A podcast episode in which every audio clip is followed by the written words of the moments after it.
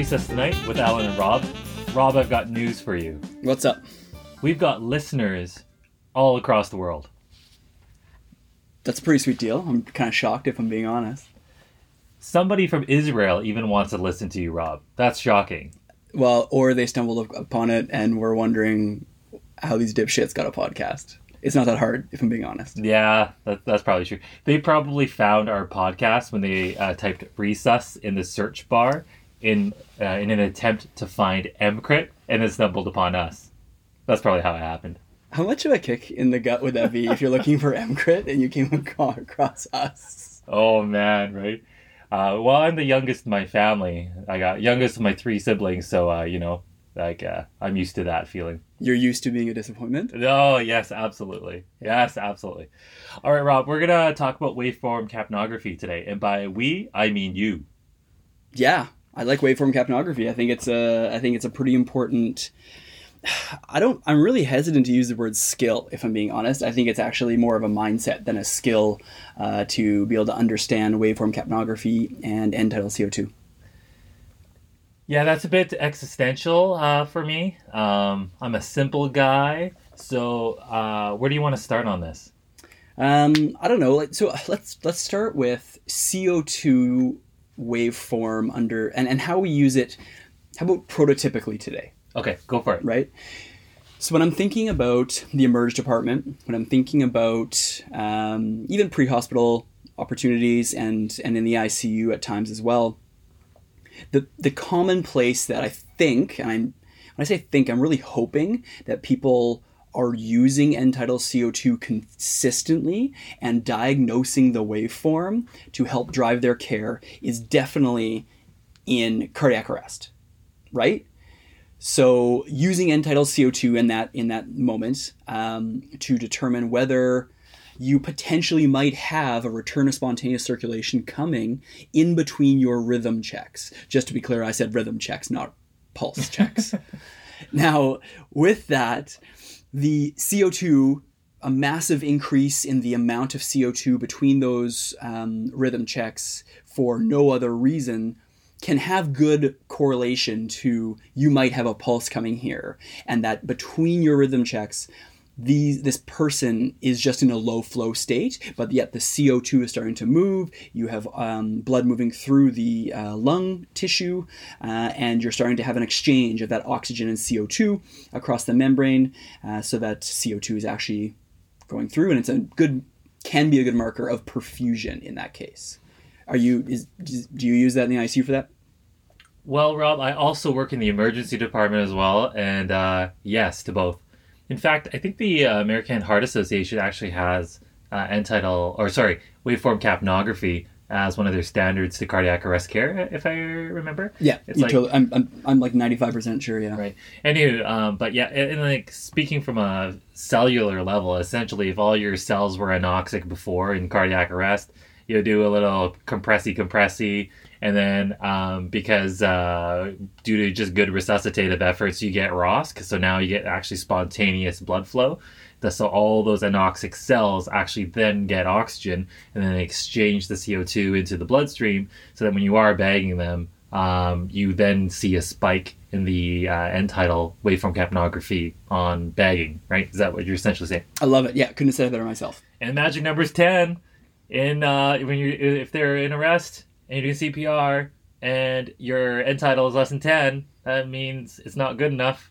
It needs to be at least 10 or higher. I'm guilty of that because I got weak arms. Uh, I'm serious. The last time, I gotta tell you, story. was last time I was doing CPR a big dude. Um, I could only get an end tidal of eight, and there's and my colleague uh, Andrew Campbell. If you're uh, listening here, uh, he's a good guy. Uh, he, he was watching me from the end of the bed. He said, "Hey, are you getting tired up there?" And believe me, I took that cue of, "Oh my God, yes." So there's two things I'm getting out of this. If forever, if we ever get a sponsor, it should be a gym, and then Alan should only do arm day. And number two, why are you doing compressions just with your arms? No gym, CrossFit, baby. Oh, and then uh, ROSC would be like, so say your compressions, you got your end tidal of 10 throughout, and then you get a spike from 10 to 20. That's probably suggestive of ROSC. during CPR. Totally. Okay. Tied it up in a bow. I love it. Okay. So that actually took my second point. Um, thanks. Uh, so let's just scrap what I planned to talk about when we're talking about compression uh, utilization and whether you're doing good compressions or not. So let's just move on. What a great collaboration we have together. Okay.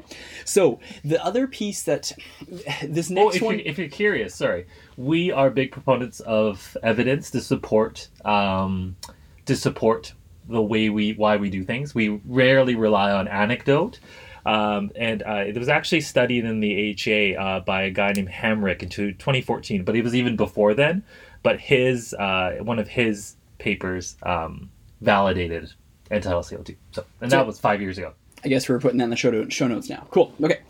So um, the other uh, one I want to talk about is not for arrest, for cardiac arrest, for for waveform um, use for CO two, but in something that we Ellen and I debated this before we we did the show here on whether procedural sedation should be something that obviously you're doing this with, or whether this is kind of a push forward game changer for you, and perhaps this is a reminder, and perhaps this is new information to you, but CO2 tracking for procedural sedation, it should be baseline. Like, That should be gold. That is gold standard, best case that we're doing. And if we have a, an, an RT, a respiratory therapist, that's listening to this, and I can, you know, sometimes RTs will, will roll their eyes at this whole idea, but when I'm talking about this, clearly this patient is not intubated. We do not have a closed loop going on for this oxygen oxygen circuit. We're talking about using the you know the nose prongy thing with the it looks like a teardrop, I guess, like they Yep. a snotty nose or something. Bling. Yeah, sure. Yeah, I like that.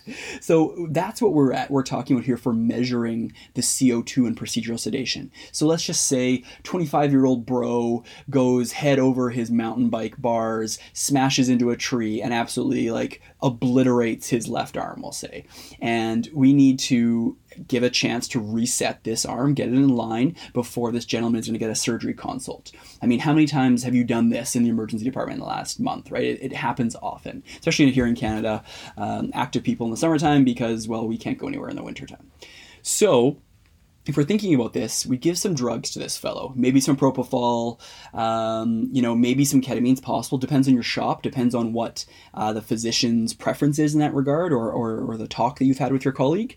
But this patient definitely can lose their airway, and they can go apneic on you. And as someone who hunts for apnea a lot, it's easy to miss. You can miss apnea. It's not as if it's something that's just mind blowing that someone would miss this. So for these individuals, putting on that end tidal CO2 um, and looking at the waveform of that CO2 as a trend, and I'm gonna underline the word trend. I'm doing it in the air, I promise. Underline the word trend because the number doesn't necessarily mean massive amount. It's just one data point. I'm talking about trending. And if that CO2 is starting to climb and climb and climb during your procedural sedation, that means that patient is trapping their CO2 and they're not exhaling sufficiently and they might be bradypneic or apneic. And that's a problem. We need to open up that airway and potentially support the respiratory status until we get another shot at realigning that left arm for this for this fellow. Does that make sense to you? Yeah, because it's kind of like hypoventilation, right? So, um, but I, I think where it could be tricky though is if you're hypoventilating, you're, and if you've been hypoventilating for a few minutes, you'll have a high end tidal CO2. But it actually, if you are apneic, then it'll actually be like low or zero. Yeah. super good point. So And, it's and kind of like departure from the baseline of what they were before. Exactly. Hence why the trend is so important. And realistically, that's when our knowledge of CO2 being, I'm hesitant to use the word analogous, but very, very closely linked to perfusion through the lungs because you have that gas exchange helps you because if you have zero for a CO2 for this fellow who's getting a procedural sedation, one of two things is happening. He is completely obstructed and apneic, or he's dead. so either way, do something about it. Assess your patient. Or he's holding his breath.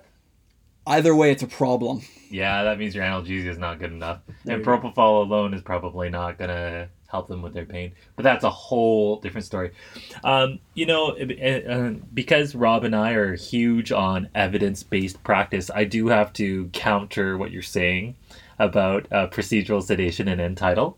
I, I'm gonna slap you in the face. no, I'm serious because I remember reading a paper uh, a couple of years ago talking about waveform capnography and procedural sedation and whether or not it actually changes uh, patient-oriented outcomes, like whether or not they die, whether or not uh, they have like morbidity, you know that type of thing.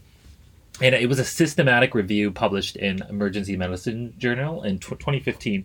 And the author um, is uh, Dudney and all. And we'll put it in the show notes.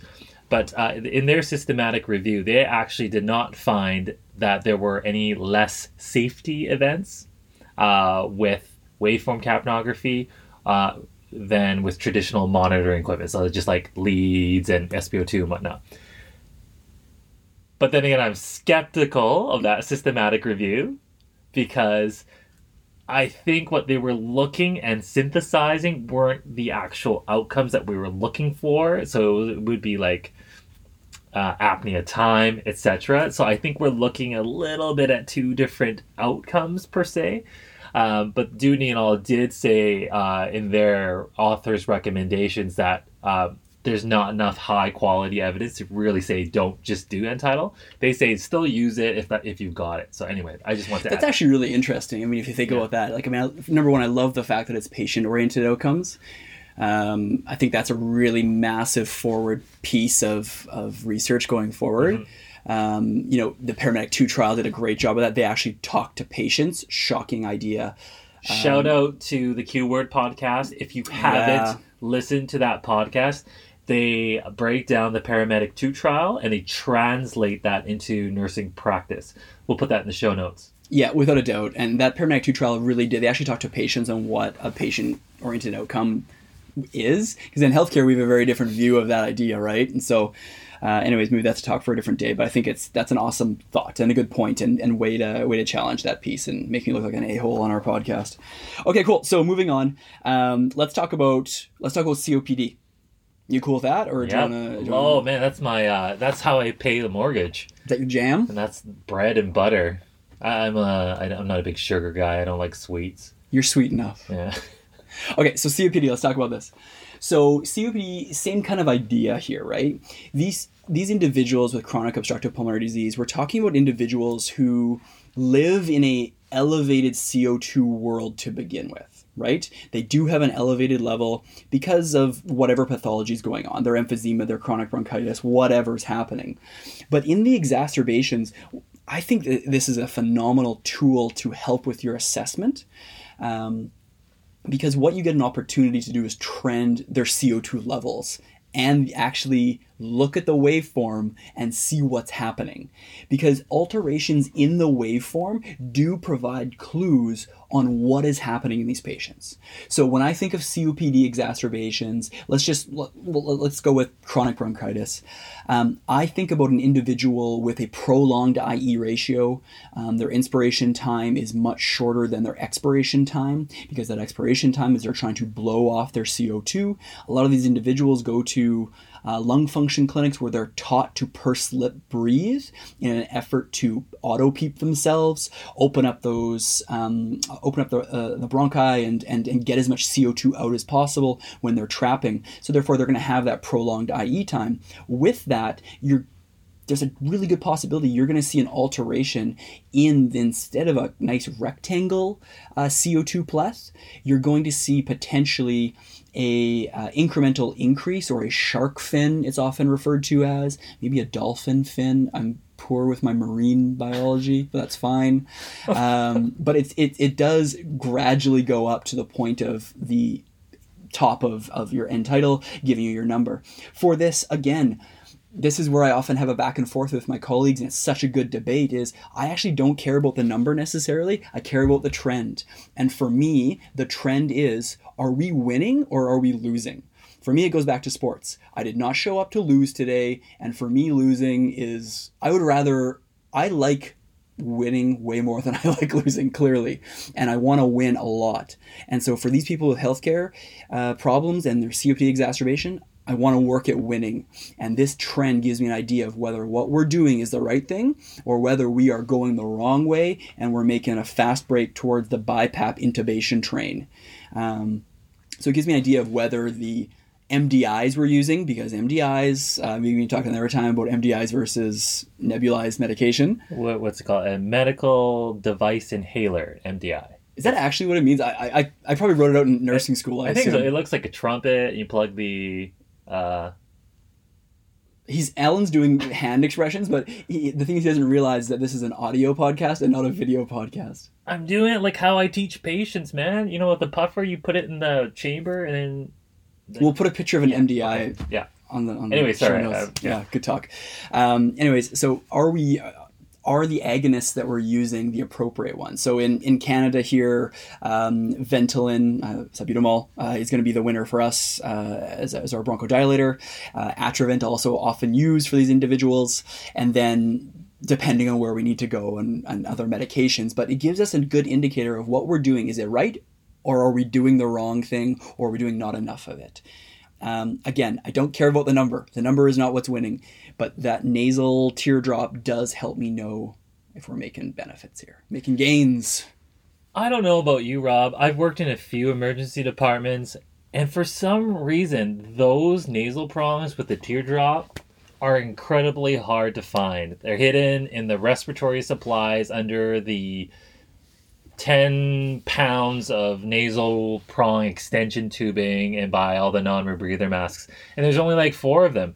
It doesn't make any sense. Because how often do we see more patients with, or how, how, what ratio do we see patients with oxygenation and ventilation problems, right? I would say it's probably 50 50 Mm, yeah. like the COPD is probably a mix of both, but they it's, it's, if it's a COPD exacerbation, they're probably drowsy or confused. You get rid of their CO2 and they're back to the normal selves and probably go outside and have a smoke after. So I find it very interesting in 2019 that we we know about this technology. It costs nothing, yet it's so hard to find sometimes. Um, and then we always think that it needs to be an attachment that goes into a bedside monitor, but then there's those ones that you can buy off Amazon that are portable that cost like a hundred bucks. Connect your prongs there, and voila, there you go. There's your there's your uh, ventilation status. I just find it very interesting. Yeah, I would, I would agree with you. And, and often I actually find if I'm teaching in a department, I'll go, I'll walk with a learner over to the RT, the respiratory therapist. In Canada, we have those uh, everywhere. Thank goodness. They're a phenomenal colleague for us. Um, and ask where they are and tell them why we're interested in using them. Uh, and usually after a good conversation, they're like, oh, they, we find the treasure chest of, of, of these, these things sitting around. The other thing to bring up is, I mean, we do have individuals living, listening from other countries, and in Canada, I know I'm guilty of it. I don't think about the cost of a piece of equipment if I think it's going to help somebody, and I'm sure other places that thought process is the same. But I do know that at times cost does come in for other countries, so that's it is something to consider. Um, here, I don't even think about it. I honestly don't. Yeah, we're very lucky to uh, live where we live. Hey, actually, on the topic of uh, having those like portable hundred dollar whatever from Amazon, those uh, those those actual end tidal. Are you being paid by this company? It sounds like you're hawking them. I know, and I'm doing the hand gestures. To be clear, well. we are not paid by these these Yeah. companies. we, we make no money. Believe me, we make no money. I live in a shoebox. Okay, so uh, you so those portable end tidal uh, monitors, um, they're good for transport too. Yeah, without a doubt. And and so for transport, I think that's probably the next one on the list that I want to talk about. Um, so for transport, nurses who are in hospital, maybe transferring from a community hospital to a large academic center, or transferring, I don't know, uh, just over to the, c- the CT machine, you know, the the the truth telling machine, wherever you're going, you need to transport patients that potentially have CO2 problems, potentially, as Alan talked about in our neuro podcast, uh, t- uh, traumatic brain injuries with increasing ICP, where there's a big use there for waveform capnography. Um, those transport monitors are money. And let's just go with the idea that you're traveling from a small hospital to a big one and you're in an ambulance. The big old diesel ambulance is revved up and it's going at, you know, whatever RPM and you can't hear anything back there. Um, CO2 is a phenomenal way to do a check on whether your patient is still alive. So let's let me just put a scenario to you. Really sick, intubated, sedated patient.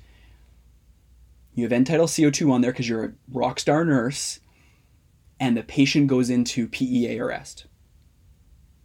You can't feel a pulse. You're not going to check one because the, there's a vibration in the cabin anyway, so you're not going to know. How do you know the patient's in arrest without CO2?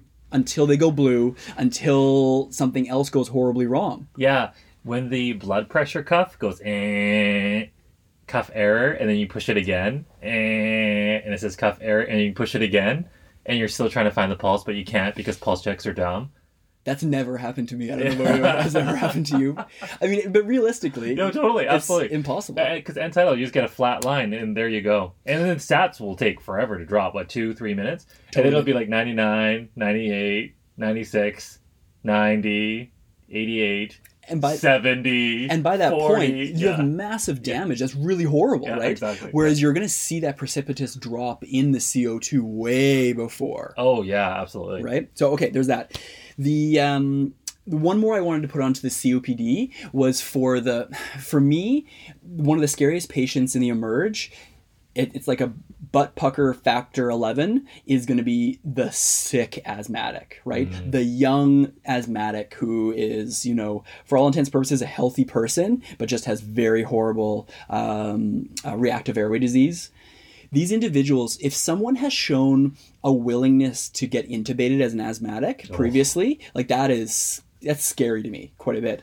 And to go back to the COPD talk, I want to know in these patients if their CO2 is climbing with their bronchoconstriction because I want to have anesthesiology called if that's what my shop does to, to intubate these patients, or I want to have the doc have a mental preparation moment to get this intubation going. I want to have the right drugs way beforehand. I want to be overly prepped, and then if it gets to that point, I want my physician to have so much cognitive load taken off of him or her that we know that this has been happening and trending towards it, that they are feeling good and confident about tubing, it's a, as opposed to the holy shit, I need to tube this asthmatic feel. So this is where we're are we're working with our colleagues to support each other in as much way as possible. Um, and I say I think this is a phenomenal way to track that that trend and give a bit more time to work with our colleagues, our physician colleagues, to get a, a, a good mindset when they're tubing if they need to for this patient. All right. Anything left? Last one, let's go with let's go with the not proven. Let's go with the I couldn't find any massive data on this, but the physiology checks out. I think it's an awesome idea around understanding whether you've gotten mechanical capture for transcutaneous pacing. And- so wait. So getting end tidal waveform capnography as a marker of effective trans-Q pacing for symptomatic bradycardia. Right.